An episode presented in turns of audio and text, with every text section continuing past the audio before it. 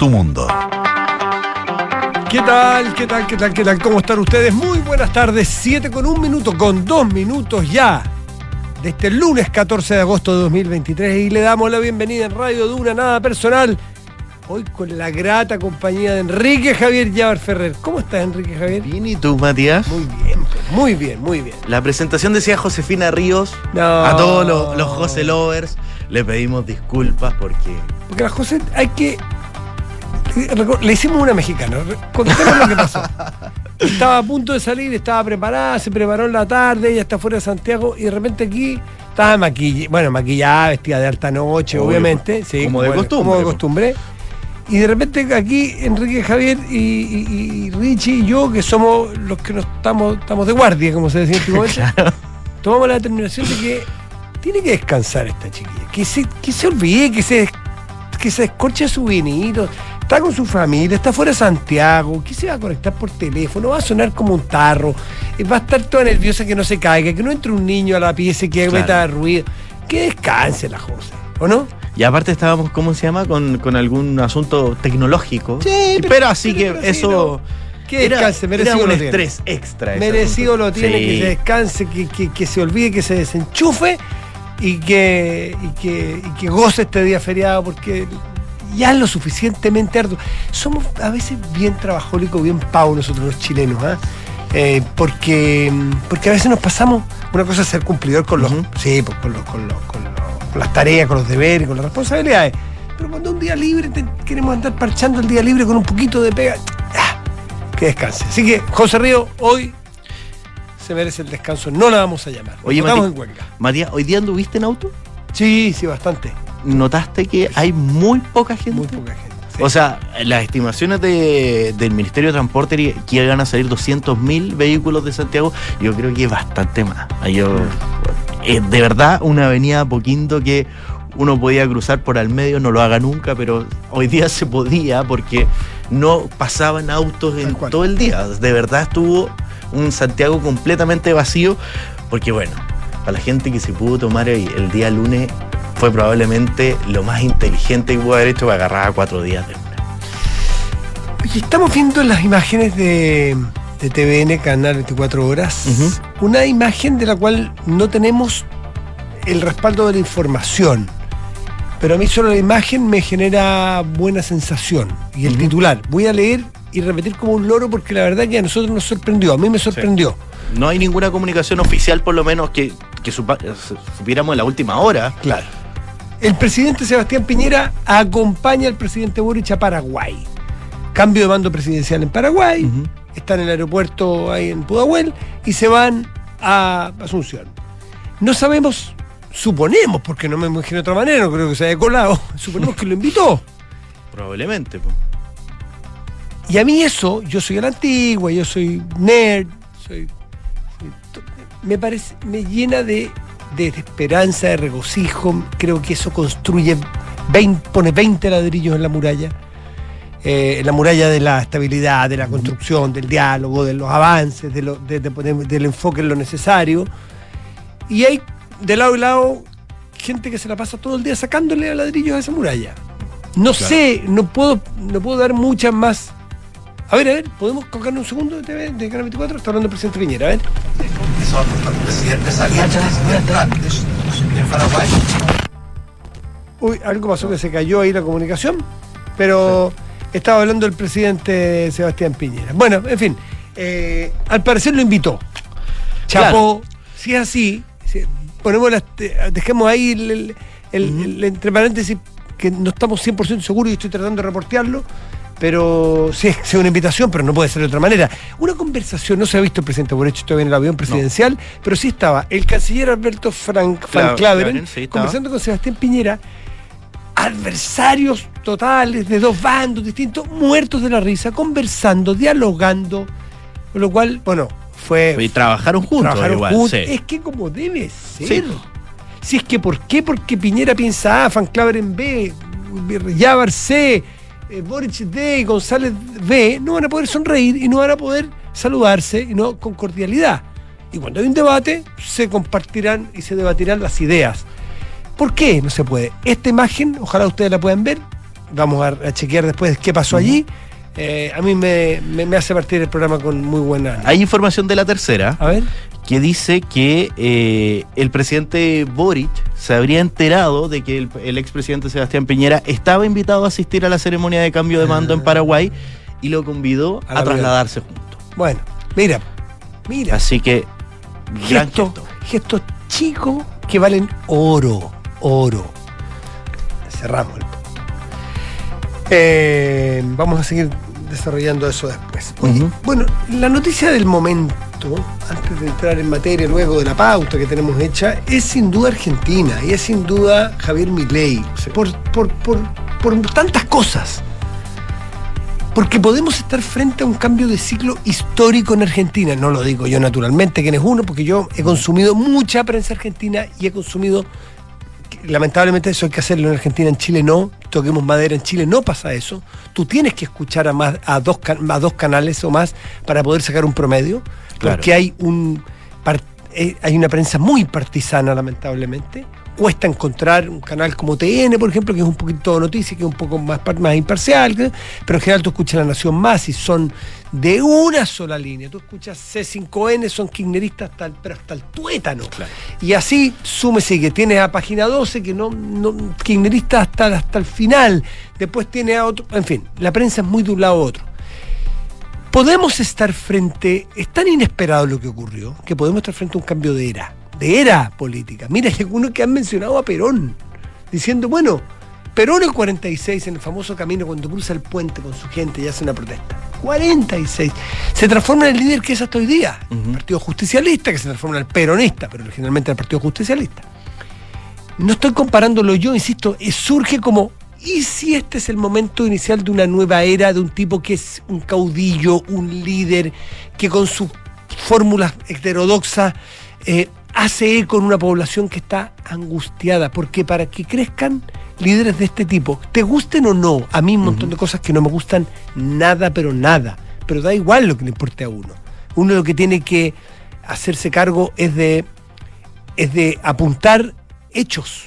Después uno puede opinar, pero primero pongamos los hechos. Tú tienes los hechos. Con un 67% de los menores de edad del conurbano de Buenos Aires bajo la línea de la pobreza. 67%. Dos de cada tres jóvenes menores de 18 años en el conurbano bonaerense están bajo la línea de la pobreza el 50% de los argentinos están bajo la línea de la pobreza. Argentina se- les se está quedando sin reservas, se gastó las reservas del Banco Central. Argentina tiene, hoy día tuvo que devaluar un 22%. Hoy día tú vas a las calles de Buenos Aires y de la Argentina o vas a comprar como un, qué sé yo, vas a un proveedor tuyo de algunos productos que hay que venden para producir, anda a saber tú, una pequeña una, bo- una bobina, eh, que tú construyes, qué sé yo, una batería, un par de zapatos, un- no tienes precio. Cuando una economía no tiene precios, claro, si tú vas a comprarte un alfajor, sí, cambió Claro. el precio de todas maneras, ¿eh? Sí, subió. Pero cuando tú no tienes precios es que los agentes de la economía no saben a cuánto venderte, prefieren no venderte. Hoy día está en muchas áreas de la economía doméstica argentina paralizada porque no hay precio. Hay demanda, pero no puedes ofrecer nada porque no sabes a cuánto tienes que reponer. ¿Qué pasa si yo te vendo a 5 algo que mañana me cuesta a mí reponer los 7? No me queda plata. Claro. No sabes qué va a pasar con el tipo de cambio. Hoy día se devaluó un 20% y se disparó otro tanto 20 el dólar blue. Con lo cual se plantea que la inflación de este mes en curso, agosto, escúcheme bien, solo para agosto, se espera que llegue al 14%, en torno al 120% de inflación anual. Imagínense ustedes la gente desesperada hoy en Argentina saliendo a comprar alimentos, sobre todo alimentos que sean importados. En fin, frente a esa situación, a una, a una eh, inseguridad horrorosa, horrorosa, mucho peor que la que vivimos nosotros, parecida a la de Ecuador. Y la gente entonces dice, ¿saben qué? Será derecha, sea izquierda, se llame Kirchner, se llame, mi, se llame Macri, me gusta más A, me gusta más B, pero ¿saben qué? Parece que por primera vez a muchos argentinos, a un tercio de los argentinos, les hizo sentido una opción Porque la, la Argentina, la nueva, una frase de, muy de mi ley, la nueva Argentina no la podemos hacer con los mismos de siempre. Eso suena a que se vayan todos y eso es una irresponsabilidad, pero hoy tiene más eco los argentinos y eso es muy peligroso. Eso es muy peligroso. Vamos a hablar sobre la Argentina después, y datos y qué sé yo. Pero hay una cosita, ¿eh? Ujú. eh, junten a Argentina y ese panorama con un Milei que les dice fuera la casta, fuera los chorros. Y muestra imágenes de uno y de otro. ¿ah? Claro. Muestra imágenes de Macri, de Kirchner, de, de Larreta, de Bullrich o de Massa o de Kisilov. Da igual. Fuera la, fuera la casta, la casta tiene miedo. Eso cantaba anoche, la casta. eh, la casta tiene miedo, la casta tiene miedo. To- toda la noche tiene miedo. La casta. Pausa, un segundo. Corte. Cambia de canal un segundo. Vámonos a Chile. ¿Qué produce Democracia Viva? ¿Qué produce los 35 mil millones de pesos de que están puestos entre paréntesis como irregularidades del sector público? Cuando hay un señor que al lado dice que se vayan todos, dice que cerraría los ministerios, cosa a mi juicio aberrantes. Sí. ¿A cuánto estamos de que ese discurso haga sentido a este lado? Cuando te dicen que te entregaron 400 millones para un conversatorio, 1.200 millones a un tipo que hoy día está preso, platas de las gobernaciones, platas del Ministerio A, platas del Ministerio B. ¿Qué queremos decir? ¿Que cerremos entonces los ministerios? No. Este es el momento, Enrique, creo yo, que por favor, ¿cómo explicárselo? ¿Cómo, hablar desde afuera con los políticos, rogarles a los políticos que nos escuchen? Por favor, sentémonos seriamente en vez de hablar si Sergio no Frejarpa fue bueno o fue malo. Si el negacionismo, el no negacionismo a los 50 años, que es muy importante. O hacemos una reingeniería en serio del Estado, cuando las nuevas generaciones como la tuya no entienden lógicas del Estado antiguo. Y hoy día es mucho más digital todo, y es mucho más rápido, y es mucho más transversal, y es mucho más dinámica el mercado laboral, y requerimos de nuevas tecnologías y nuevas formas de pensar el futuro. Está gobernada por nosotros los viejos. Si nosotros no atinamos a hacerle una reingeniería en serio al Estado, va a pasar por cualquiera de los pasos fronterizos que tenemos con la Argentina, el discurso de mi ley, que se vayan todos, no pagamos impuestos, son todos chorros, la casta tiene miedo, ¿por qué tenemos que pagar los impuestos si es que se los van a robar en democracia viva o en otro? A mí me parece tan peligroso. Sí. Lo que está pasando aquí con lo que está pasando allá, que nos separa tan solo una pequeña cordillera, que no es tan pequeña, pero que tiene muchos pasos fronterizos, a que nos contaminemos con ideas que parecen soluciones fáciles a problemas complejos. Este es el llamado, yo más, es más, a mí parece que este es el momento más crucial, incluso que el Mogate, para hacer de verdad un acuerdo en serio, en serio, pero en serio, con las nuevas generaciones de políticos y con distintas eh, eh, ideologías políticas, para hacer una modernización del Estado que no sea sencillamente un cartel y una pancarta de campaña. Digo en serio, en serio, y hablar con los sindicatos en serio, porque mi ley le dice a los sindicatos también, son todos chorros, son todos frescos, andan en, andan en Ferrari. Y los políticos y los sindicalistas, y son todos chorros. Claro. ¿Aquí no nos vamos a salvar nadie? Si es que no hacemos las cosas realmente pensando en el futuro, con las tecnologías disponibles, con las necesidades disponibles, y empezar a gastar bien las platas públicas, porque si no, no va a haber incentivos a que la gente decente pague sus impuestos. A mí me parece ultra complejo juntarlos y, y hasta peligroso juntar las realidades de Chile y Argentina hoy día. Lo de mi ley es un campanazo, es un campanazo para la Argentina, pero no lo miremos de lejos, también lo es para Chile. 7 con 15 estás en Duna. Nada personal.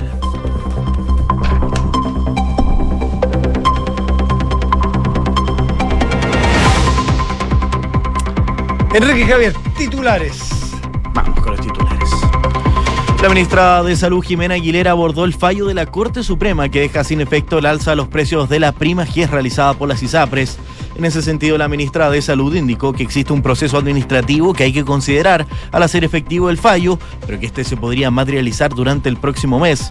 Sobre si existe alguna ISAPRE que podría caer en insolvencia por este fallo, la autoridad sanitaria indicó que tenemos que ver cuál es la situación, pero por lo que se ha informado desde la superintendencia, no debería ser así. El gobierno regional de los lagos entregó antecedentes a la Fiscalía y el Consejo de Defensa del Estado respecto al desvío de recursos públicos por más de 300 millones de pesos en el año 2019, cuando aún estaba vigente la figura del intendente. Según consigna Radio Bio Bio, los fondos se desviaron a personas jurídicas y naturales que no tenían relación contractual con el gobierno regional. Noticias del mundo. El presidente ucraniano Volodymyr Zelensky visitó hoy a las tropas de su país en el frente de Soledar, uno de los puntos en el que el ejército está realizando operaciones ofensivas en la región del Donetsk. El mandatario abordó con los comandantes los problemas a los que se enfrentan los soldados y cómo resolverlos en medio de la gran contraofensiva de Kiev en el este y el sur del país. Y en noticias del deporte, en tres sets, Nicolás Yarri venció al ruso Roman Seofilin en la primera ronda del Master 1000 de Cincinnati. La primera raqueta nacional, que hoy amaneció en el 26 del ranking ATP, venció al ruso en 2 horas y 26 minutos de partido, luego de que el juego haya sido retrasado y suspendido por la incesante lluvia que caía el día de hoy. Bien, Enrique, 7 de la tarde, 16 minutos. Estás en tu. Nada personal.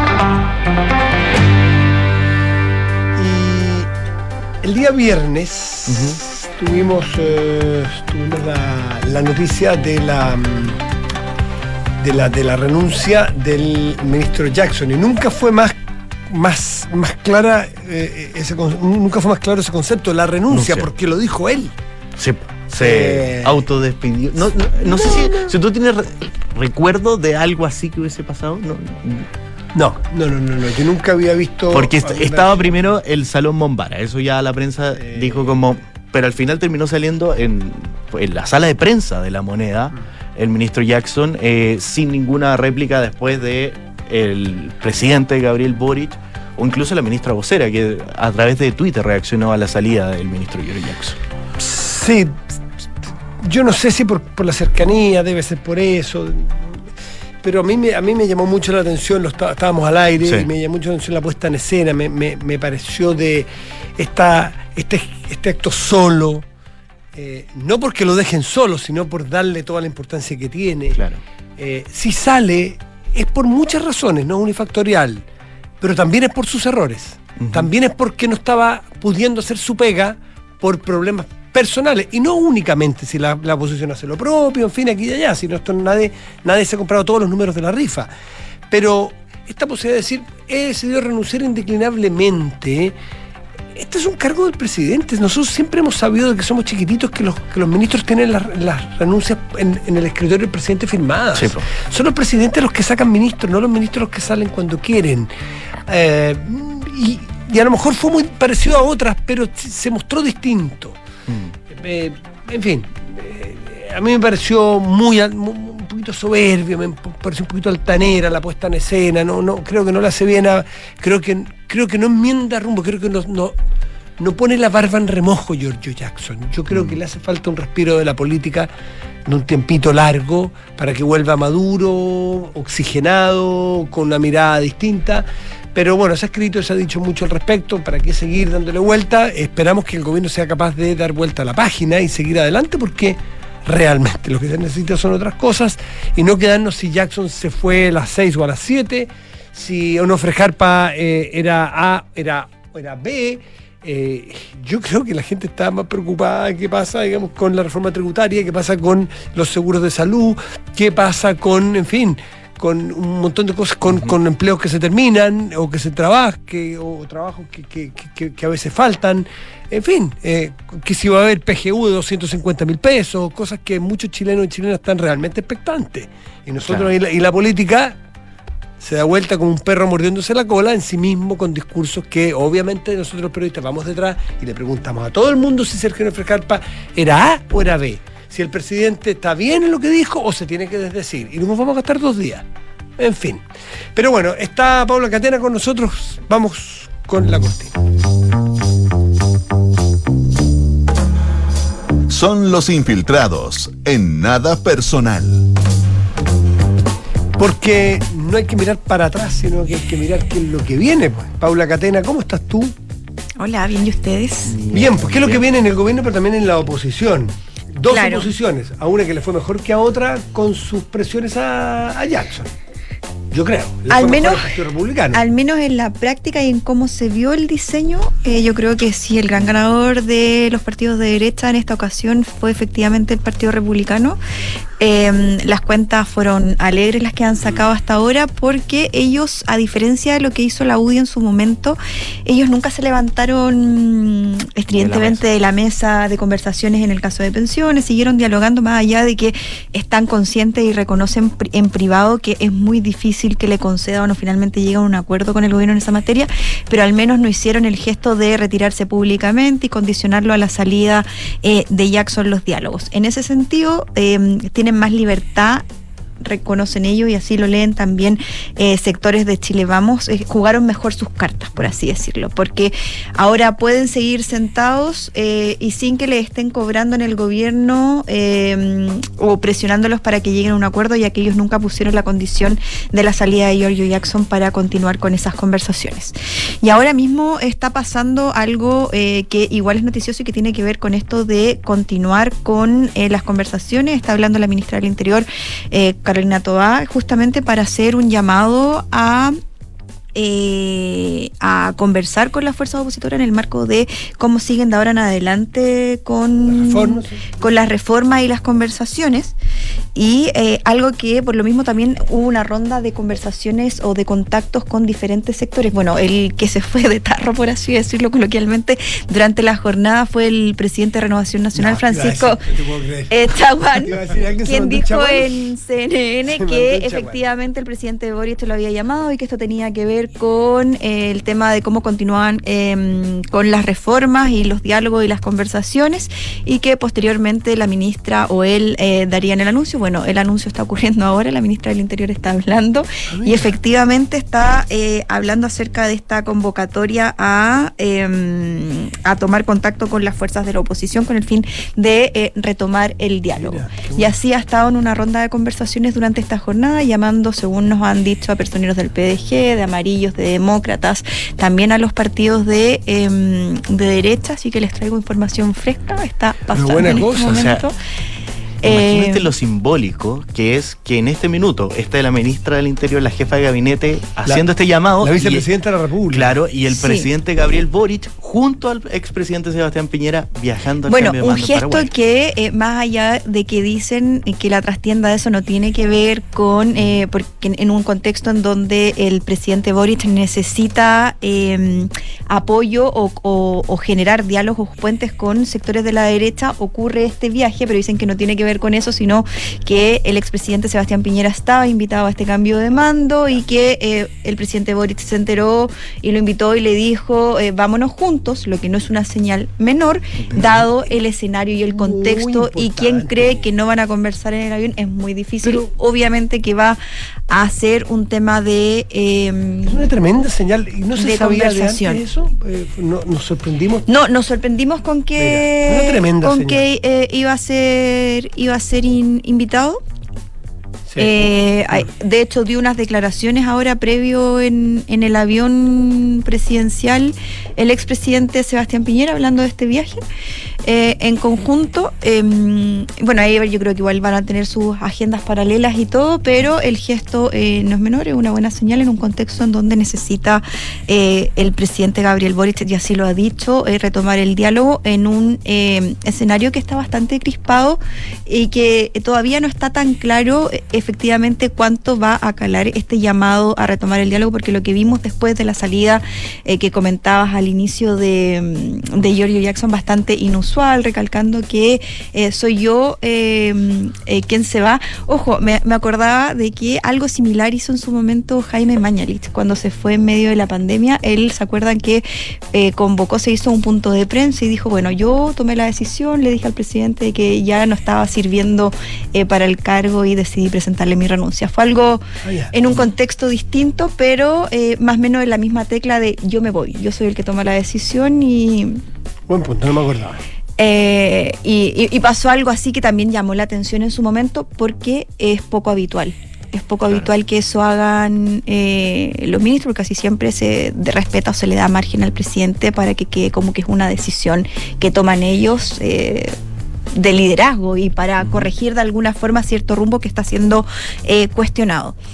Eh, y en ese contexto, bueno, hay que ver ahora cómo eh, finalmente eh, van a reaccionar, eh, más allá de que se sienten, porque ahora lo por de pronto eh, hay un rediseño de la estrategia eh, opositora. La UDI al menos va a asistir a este encuentro del miércoles a la reunión eh, de pensiones. Van a asistir, eso no significa, eso sí, que vayan a aprobar o acordar cosas. Lo vimos ya con este tuit que publicó ayer el presidente de la UDI, Javier Macaya, que no quiere, o sea, que también tienen que haber otras señales de cambiar ciertos contenidos de las iniciativas que está em, empujando el presidente Gabriel Boric.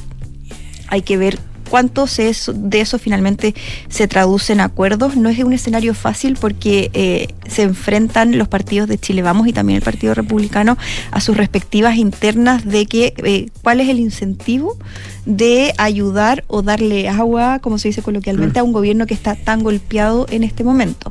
Y ahí dicen, bueno, démosle con todos, dicen los más duros, y para aquí vamos a, a- a- a concederle cosas, pero los que tienen una visión más a largo plazo, que están trabajando por volver al gobierno en un próximo cual. periodo, creen que el tema, por ejemplo, de las pensiones se tiene que resolver ahora en esta administración o después se van a ver enfrentados a una próxima oposición a que les enrostren nuevamente un tema que se viene arrastrando hace años. Mira, si es que, por ejemplo, voy a poner el caso de la PGU, que fue bien importante, fue al final del gobierno del presidente Piñera, si no me equivoco, ¿no es cierto? Bastante al final. Sí. La PGU, que se aprobó. Si es que la oposición de entonces, hoy los que están en el gobierno, se hubiesen eh, enfrascado en una posición mezquina, así, no, pero ¿para qué se lo vamos a aprobar? Esperemos. Esperemos si vienen elecciones y no le dejemos esto a Piñera, hagámoslo nosotros. Mm. ¿Qué hubiera pasado después ahora con este Congreso? No tendríamos PGU porque entonces si le hubiesen hecho eso a la derecha, por si lo venden simple, la izquierda de hoy no podría aprobarlo porque la izquierda le haría lo mismo. Entonces, ¿quién en la política tiene el acto maduro para que no nos mandemos la gran ley y que nos digan a todos la casta, a uno y a otro, de decir, mire, giremos y en vez de la lógica de yo hago la zancadilla y veo cómo me la zafo cuando me la hagan a mí, es cómo colabora para después me colaboren a mí. Y eso es mucho más virtuoso. La muestra es que tenemos una política pública como la PGU que funciona. Y si no creen que es virtuoso, pregúntenle a algún jubilado que está recibiendo los 190 y tantos mil pesos O sea, hoy día. Si no es un cambio sideral para los que estaban recibiendo 170, 180 lucas o 200 lucas. Si no les cambió el mundo. Es que sin duda ese, yo creo ¿Qué que es el política? escenario eh, ideal Pero de claro. cómo debería de gestionarse la política. Y a veces pero pasa. hemos sabido de que generalmente tiende a ser más mezquina que generosa y por lo mismo se enfrascan en estas discusiones que parecen estar en un tira y afloje. Por lo mismo también en los partidos de gobierno decían, ojo, ¿hasta dónde podemos llegar con esto de ir escalando el tono? Porque vimos al presidente Boric cómo fue en el transcurso de los días previo a la salida eh, de Jackson, que eh, iba eh, en, en ascenso este emplazamiento a la oposición. Bueno, me quieren torpedear el programa de gobierno, no quieren que yo saque adelante mi programa. La oposición respondiéndole, ojo, si eh, son ustedes los que no quieren eh, ceder a ciertos cambios. Y finalmente estaban entrampados en un tira y afloja y ahora está esta señal que creo que no es menor, la que hace, bueno, el presidente Boric de Muy llamar directamente él eh, a personeros de la oposición y lo mismo hace, hace lo propio también la ministra del Interior, ahora vicepresidenta Carolina Toa, Muy potente. eh, y de hacer este llamado de ojo y finalmente le están diciendo los necesitamos, pongan de su parte. que, que en qué momento no en qué momento bueno siempre ha sido así yo, si no es que esto es de hace dos meses en hace dos años en qué momento no nos damos cuenta de que del que ahora los necesitamos versus algo que parece como que estoy, estoy dando el párroco ¿eh? pero no es tan evidente nos necesitamos o sea la reforma tributaria es más necesaria no sé cuál es la calidad porque a mí me queda grande técnicamente. O la reforma en educación o la reforma en pensiones. Es evidente que se necesita. No, y además que yo creo que el plazo o el margen para hacerlo va a ser más fácil quizás en este año, porque ya después nos enfrascamos en el calendario electoral Sí, y ahí nuevamente van a sacar eh, las estrategias de campaña, ganan- apuntar al ganan enemigo. los bravos ganan los ganan los Y ahí, ganan los matones de cada por lado. unos votos, Sí, eh, sube el tono. Entonces después vemos, uy, se aprobó esto, estaba hace ocho años en el Congreso. Estás jodiendo. Ocho años en el Congreso pasan ciertas cosas. Y hay gente esperando en sus casas esos ocho años. Porque las políticas públicas son para determinados grupos de personas. O las obras. Pero ocho años pasamos en que no, en que no había, no sé, tenía licitaciones de, de- de hospitales o de una obra portuaria. Y la señora que está esperando el, el transbordador y no hay una política portuaria que destrabe esa, eh, eh, esa situación.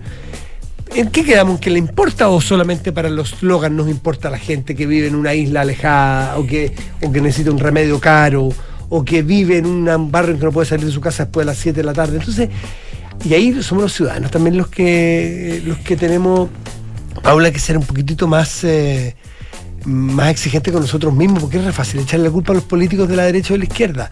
Somos los ciudadanos que elegimos a los políticos. Y tenemos que sacar las cuentas dónde están los que colaboran y los que ponen los palos en las ruedas de la bicicleta. ¿Son los mezquinos o los generosos? Los, los- o sea, ¿Los matones o los tipos dialogantes? Miremoslo, porque si nos ponen un matón en la próxima boleta, castiguémoslo. Es la única forma que tenemos nosotros, castigarlo. Es como un restaurante que el, el plato es malo, no vuelven nomás, listo. Bueno, ese es el poder de la democracia, Bueno, pero el pero tema lo- es que hay que lo ejercerlo. ejercemos- ¿Lo ejercemos o estamos en que, como me decía una señora el otro día? No, este señor, eh, te voy a inventar, esto lo voy a inventar para que no. para- este señor son. Eh, da lo mismo, eh, estaban con, contra Pinochet, así que yo no. O con Pinochet, así que yo no. Oye, el Yo creo reviso que, que pasó hace 40 años. Quizás no en la profundidad que se necesita todavía, pero algo de eso hay o algo de castigo hay cuando hemos visto que eh, en los últimos hitos electorales la gente ha ido fluctuando. O sea, pasamos de Mm. un apruebo eh, contundente en un plebiscito y después un todo lo contrario porque no les gustó el camino de cómo se están, se estaban adoptando ciertas medidas a un rechazo también ampliamente contundente. Entonces, yo creo que algo de eso hay, pero todavía quizás no en la profundidad que se Es necesita. que si no vemos una si no vemos una, una política clara de sacar adelante vía los acuerdos las grandes reformas de progreso para Chile, el electorado se va a ir con la oferta del mes. Y la oferta del mes un día se, llama, se, se puede llamar lista del pueblo, Que por eso el tema está muy otro día se puede llamar republicano, otro día se puede llamar UDI, se puede llamar democracia cristiana, anda a saber tú. Lo que nos ofrece hoy día, el plato del día, ¿cuál es el menú del día? Ofrecemos policía en todas las cuadras, ¿dónde voto? Ofrecemos retiro, ¿dónde voto? Pero pidámoslo un poquitito, pidámoslo un poquito más nosotros mismos como ciudadanos, si tenemos más nivel cultural que para andar votando por el menú del día, po, ¿o no? En fin. De acuerdo. Ay, ay, ay, ya. Habla Catena, muchas Hoy día gracias. estamos de acuerdo en eso, estamos de acuerdo en Sí, eso. pues estamos de acuerdo en eso. Pero trajiste una muy buena noticia, la, president- la vicepresidenta de la República, si es que el presidente ya elevó el- se fue. Estaba en eso, sí, estaba a puertas de despegar, Ya. me imagino que ya... Pero ya debe estar firmado el decreto en el aeropuerto. Así que ya la vicepresidenta, porque se va a Paraguay el presidente cambio de mando, eh, la vicepresidenta Toa ha abierto un, un espacio de diálogo eh, al primer día hábil después de la salida de Giorgio Jackson. También es otra señal potente Sí, no de cuál es la, la intención del gobierno. Pablo Catena, como siempre, un gustazo tenerte Que aquí. estén muy bien. Muchísimas gracias. 7 con 33, estás en Duna. Nada personal. Y ya está al teléfono Ah, ya está. a la alcaldesa de Providencia, Evelyn Matei. ¿Cómo está, alcaldesa? Hola, Hola. ¿cómo estás, Enrique? Hola, eh, Matías, un gusto saludarlos. Igualmente, pues, alcaldesa, por favor. Sí. Alcaldesa, yo le quería preguntar por, por esta noticia que tuvimos hace un par de minutos nomás, donde la vicepresidenta Carolina Toá llama a personeros de la oposición, de distintos partidos políticos, y eh, lo hace el presidente también, Gabriel Boric, para iniciar un, un nuevo acuerdo, empezar a tender puentes de diálogo. ¿Cómo lo ve usted? Yo creo que conversar siempre es bueno. Eh, es algo que además necesitamos urgentemente los chilenos. Eh, ahora también quiero señalar que eh, los proyectos tienen que ser buenos y nosotros tenemos que creer en ellos. Eh, por ejemplo, en materia tributaria, yo de verdad no veo cómo hay espacio hoy día para aumentar impuestos. Están quebrando muchas empresas, están quebrando muchas eh, eh, constructoras, el empleo está muy bajo, nadie está invirtiendo. Entonces uno perfectamente puede llegar, ¿no es cierto?, a acuerdos en materia de ilusión, de evasión. Sí, me parece que eso es clave, porque es muy injusto cuando algunos pagan los impuestos y otros evaden o eluden, ¿no? Eh, pero aumentar impuestos, de verdad, por mucho que llamen a diálogo y por mucho que vayan a sentarse, de verdad no veo mucho espacio. Sencillamente porque eh, nosotros creemos que lo que hay que, lo que Chile tiene que tratar de hacer ahora es crecer. Eh, un punto de crecimiento significa 800 millones de dólares más inmediatamente de recaudación. pero el próximo año, si se sigue creciendo un punto más, son 1.600 millones más de recaudación. Y al tercer año son 2.400, va creciendo, ¿no es? Con un solo punto más. Mm, Porque es un punto sobre nosotros- lo nuevo, sobre el nuevo crecimiento. O sea, se va acumulando. sobre el nuevo claro. crecimiento, claro. se va acumulando, ¿no es cierto? Entonces, eh, y la verdad es que lo que nosotros ve- vemos es que desde el, eh, la reforma tributaria que se llevó a cabo, no sé, hace eh, dos gobiernos atrás, eh, realmente mm, el, se fumó el crecimiento de Chile. Y finalmente, ¿no es cierto? Entonces, no- eso significa que no hay dinero para gasto social, no hay dinero para nada. Si Chile no vuelve a crecer, entonces, la verdad es que todas estas reformas tributarias dicen que van a recaudar una cierta cantidad de plata y generalmente terminan recaudando la mitad, pero además, ¿no es cierto?, eh, compro- eh, con un fuerte compromiso en términos del, del crecimiento futuro. Eh, alcaldesa Belín Matei. mí- Así que una cosa, perdón, es Sí, sí, sí, conversar, por favor, sí. pero otra cosa es que obviamente que nosotros tenemos que también votar sobre cosas en las que creemos. Sí, sentarse no es aprobar lo que te van a plantear, sentarse es a discutir. O sea, tú Eso no- es. uno tiene voluntad de sentarse, pero uno supone que el otro tiene la voluntad de invitar a conversar, no a imponer. Eso es- Exactamente, claro, exactamente, eso es Matías. Eso es más o menos, más o menos claro. Yo, cuando estábamos empezando con Enrique el programa, eh, yo planteaba una idea que pues, yo soy bastante seguidor porque me entretiene la política argentina y, y creo que todos la hemos seguido las últimas 24 horas. Y yo miro a mi ley no en función de Argentina, miro a mi ley en función de Chile. Porque la casta tiene miedo, son todos chorros, que se vayan todos, que lo escuchamos el 2001 con muchos muertos en la calle y con lo que significó eso. Vuelve con una otra versión, con la versión de estos son iguales, son todos iguales, hagámosla fácil, terminemos con los ministerios, no más Estado, no más, pero son cosas de verdad, no sé si lo he escuchado, Sí, yo yo, sé. yo conozco, miren, lo he entrevistado, eh, los impuestos robarle a la gente, eh, para- en fin, eh, y, y- y cuando uno plantea ese discurso Milei y lo traemos a Chile, por ejemplo, con lo que está pasando con solo los 30 mil millones de pesos que se han perdido o que están por allí dando vuelta de recursos públicos mal asignados, eh, algunos de ellos de manera irregular, otros que estarán, vamos a suponer, mal asignados que no se encuentren que se van a encontrar. Tengo esperanza, digamos, pero en fin. Yo creo que no se van a encontrar Claro, no, si estoy, lo gastaron. estoy haciendo la, la del inocente, pero cuando un Claro. chileno de- decente, cuando un señor que tiene su taller de bicicleta en un barrio que se saca la mugre, tiene dos empleados, le sube los impuestos, tiene que pelear para que no le entren a robar, y además, el 6%, Cla- y además tiene que bajan la hora. Claro, claro, y además tiene que pagar impuestos y los paga porque, porque las personas decentes y de bien, Porque por el, por el contrato social pagamos nuestros impuestos. Pero si se están pagando 400 millones para hacer un conversatorio para ver cómo se pinta el mobiliario público a una institución que es de un amigo, bueno, va a empezar que va a haber un miley chileno que va a decir para qué pagamos impuestos si están robando. Entonces, me parece mucho más cercano el efecto miley de lo que lo estamos viendo solo por la tele. Por eso que es tan sumamente importante que efectivamente la fiscalía actúe, actúe rápido y también los jueces sean muy estrictos y a todas estas personas terminen en la cárcel. Porque mira, eh, uno de los principales problemas que tenemos en Chile y probablemente en otros eh, países también, es que la gente poderosa y los que estamos en la política de alguna manera lo somos, finalmente no pasa nada. Es más, eh, es mucho más eh, terrible, ¿no es cierto?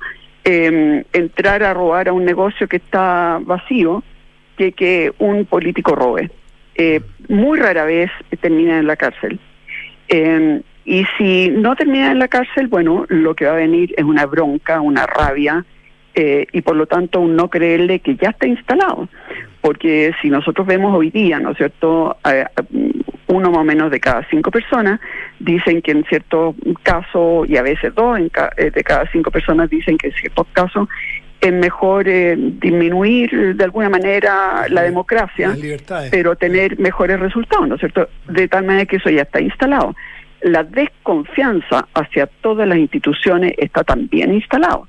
Y por eso que realmente en este caso, eh, pero en todos los casos de corrupción, hay que ser súper, súper eh, duro, eh, de tal manera que en el fondo la gente diga, bueno, ya, pero pagaron. Pero Alcaldesa, si no, efectivamente puede pasar eso. Ahora, eh, tengamos claro que cuando este tipo de personaje eh, llega a tomar el poder, el resultado puede ser generalmente es muchísimo peor de lo que estaban. Y, Alcaldesa, sobre eso y le, le- le quería preguntar, ¿cómo se pueden reconstruir las confianzas? ¿Hay un sector político solo que se pueda reconstruir las, las confianzas o ya se necesita que los dos sectores políticos o los tres o cuatro que existen se den la mano y que puedan avanzar hacia, hacia un destino común? Se necesitan eh, la mayoría de los sectores políticos, eh, pero se necesita también la Fiscalía, se necesita también la Contraloría, se necesita también Carabineros, se necesita también la PDI, porque en parte eh, eh, la desconfianza es por todos los robos que han habido y todos los abusos. Perdón, se necesita la Fiscalía Nacional Económica. Eh, en el fondo, lo que eh, aquí han fallado es prácticamente todas las instituciones. Cada una ha sido removida por distintos tipos de escándalos. Eh, en el caso de los empresarios, ¿no es cierto?, han habido colusiones. En el caso de la iglesia, eh, unos abusos sexuales, pero que, que dan, dan horror. ¿no? Eh, ahora acaba de estallar otro.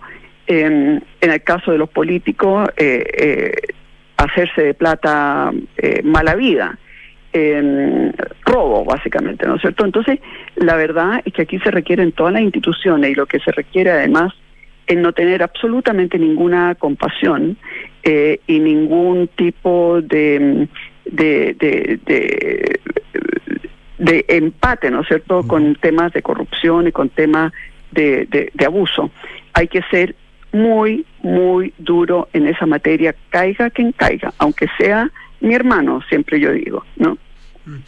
El, el, el- el efecto. Pero, pero sí. un solo, un solo sector político no logra eh, recomponer confianza de ninguna manera. Estamos con la alcaldesa de Providencia, Evelyn Matei. Mm, No, es- poco estar hablando con una persona que está eh, aspectada como, como una potencial candidata presidencial. El tiempo dirá qué es lo que sucede, cómo le irá, en fin, aquí y allá, pero, pero uno tiene la responsabilidad cuando habla con alguien que está en la carrera o que potencialmente va a estar en la carrera, preguntarle cómo enfrentar algo que es tan sensible como, y que va a estar en su mano probablemente, quién ejerza ese poder en, en dos años, tres años más, la definitiva modernización del Estado.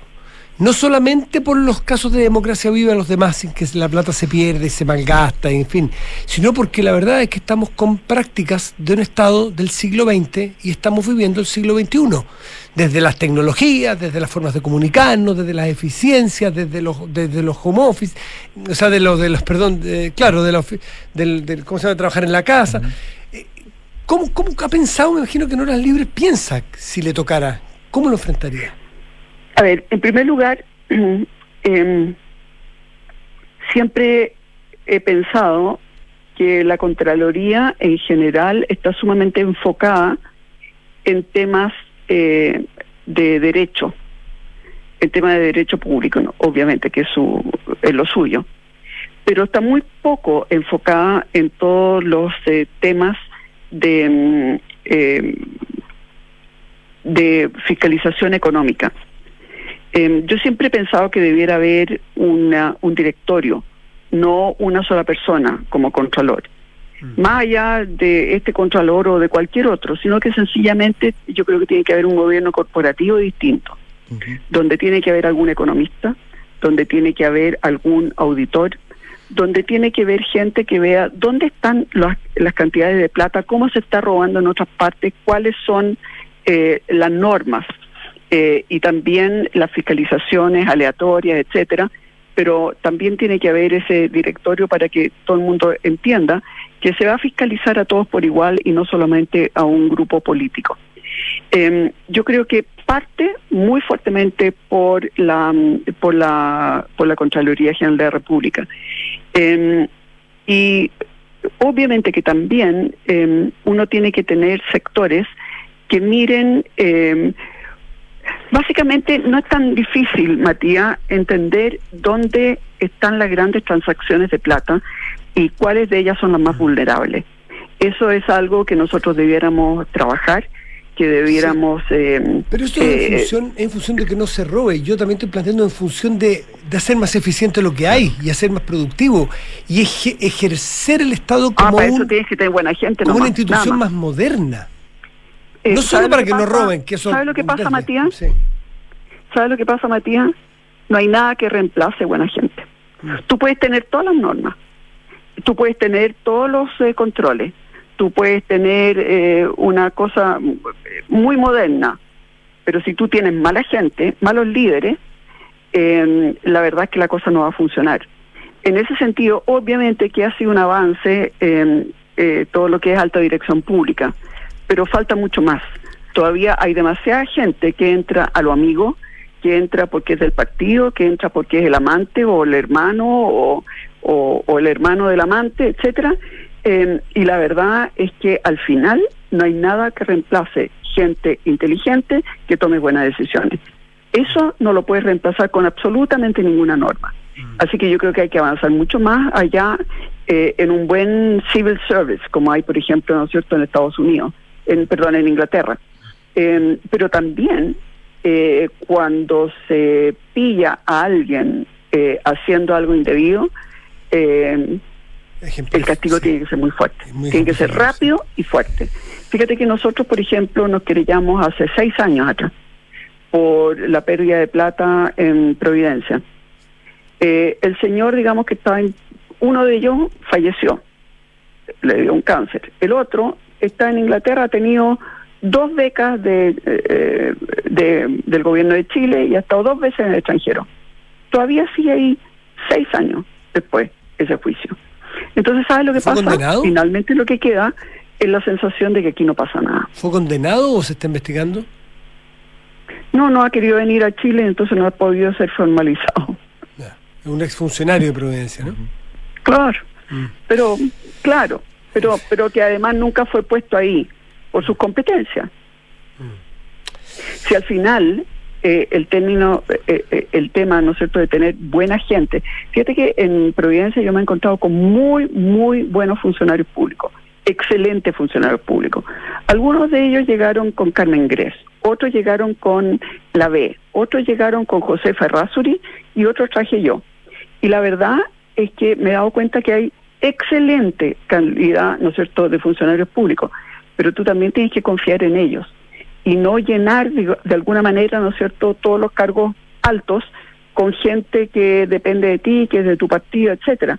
Eh, y, y ese es uno de los principales problemas que tenemos, que el Estado, el gobierno, es visto finalmente como un botín, Sí. como una forma de darle pega muy bien pagada eh, a gente que no tiene las competencias como para ganar ni siquiera la cuarta parte de lo que gana si que estuviera en el sector privado. Y muy estable, con muy poco riesgo de perderla si la hace mal. Así es. Evelyn Matei, Exacto. alcaldesa de Providencia, muchísimas gracias por conversar Oye, con ¿le puedo contar algo Sí, cortito? claro, Por claro. supuesto. Esta noche voy partiendo a Medellín. Ah, Ah. ¿Y a qué? Eh, a, co- a una conversa, lo dijo el otro día en una entrevista que tuvimos, pues una conversa por el ¿sabe? tema de seguridad, ¿no? Bien cortito, lo que pasa es que cuando eh, yo quería ver el tema, ¿no es cierto?, de seguridad ciudadana en Providencia, fui a Nueva York, porque realmente Nueva York es una, una ciudad que logró dar vuelta a la delincuencia. En el caso de Medellín, lograron bajar, pero en forma dramática, la tasa de homicidio y también en el tema del narcotráfico. Y en general, en Bogotá también supieron en- enfrentar muy bien la guerrilla. Así que voy a estudiar esas cosas allá, porque yo creo que también que en muchas de las cosas que estábamos conversando ahora, de cómo tener un mejor eh, servicio público, de cómo tener mayor eficiencia, perdón, no hay que inventar la rueda. En el caso de la eficiencia, hay que mirar básicamente Nueva Zelanda y también Australia. Esos son países que han logrado eh, eh, hacer- tener una administración pública enormemente eficiente. En el caso, ¿no es cierto?, de la estabilidad del servicio público, eso es Inglaterra.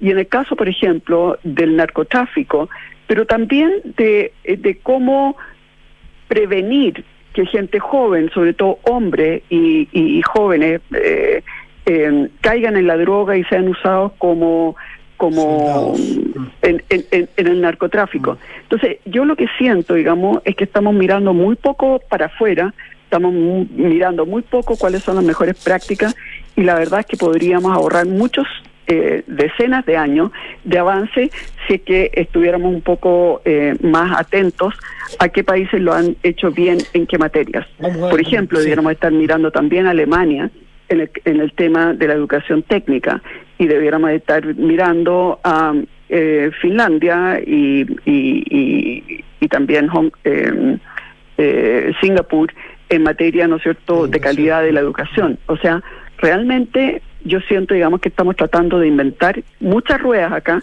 cuando ya están inventadas hace 30 años. Evelyn Matei, buen viaje y conversaremos a la vuelta a ver cuál, qué ejemplos trajo para aplicar en nuestro país. Muchísimas gracias por conversar con Duna. Un abrazo. Chao. Chao.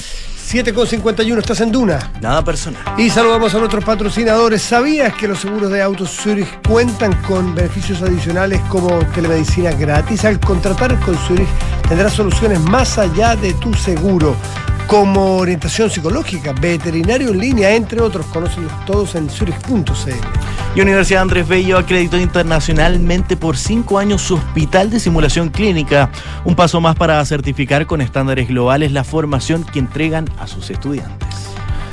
¿Te gustaría simplificar la gestión de los beneficios de tu empresa? En Betterfly integran todos los beneficios y los dejan a un clic de tus colaboradores. Hacemos una pausa y volvemos. Estás en Duna. Nada personal.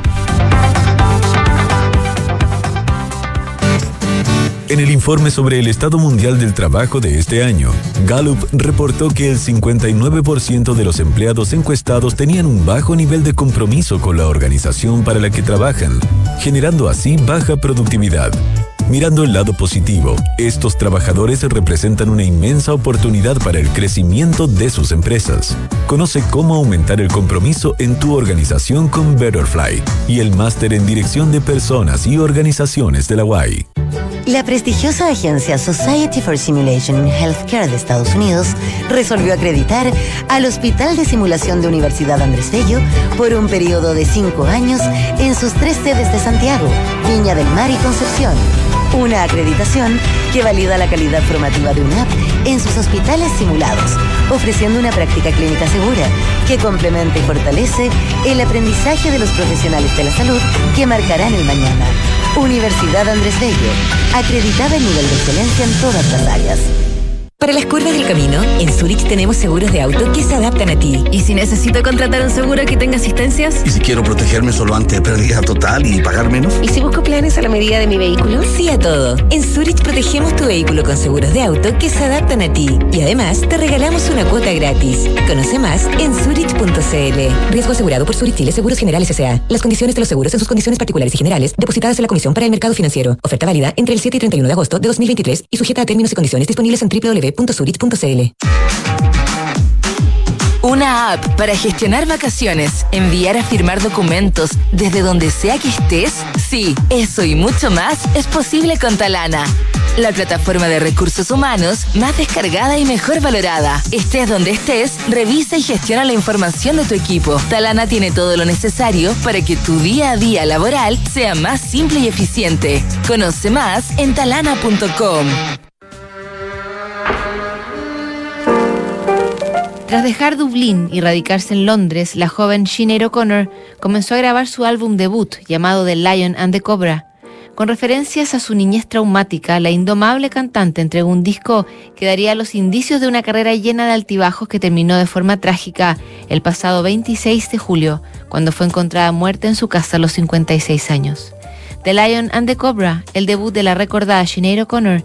Esta es la historia que te contaremos hoy desde las 8 y media en un nuevo capítulo de Sintonía Crónica Debut en Duna 89.7.